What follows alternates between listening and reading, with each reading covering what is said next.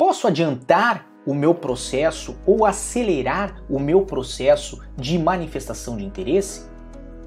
Quando nós tratamos do caso de José, que entrou com uma manifestação de interesse pelo artigo 88 ou 89, nós temos que ter em consideração de que o processo da manifestação de interesse é um processo igualitário a todos que o façam. E isto independe do valor da contribuição que fazem mês a mês a Segurança Social ou do quanto de impostos paguem aos, ao Estado português.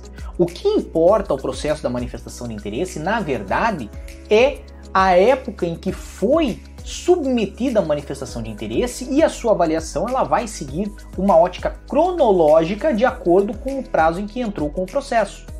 Hoje, quando nós falamos do processo de manifestação de interesse, nós temos que entender que é um processo que não admite privilégios, independente de você ter feito sozinho ou assessorado por um advogado, um solicitador, não haverão privilégios que podem antecipar o processo.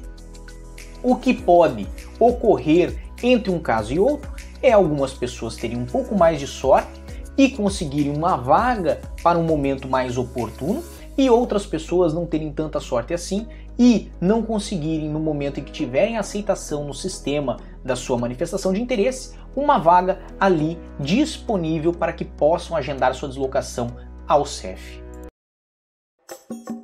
O que você acaba de assistir tem caráter educativo e informativo.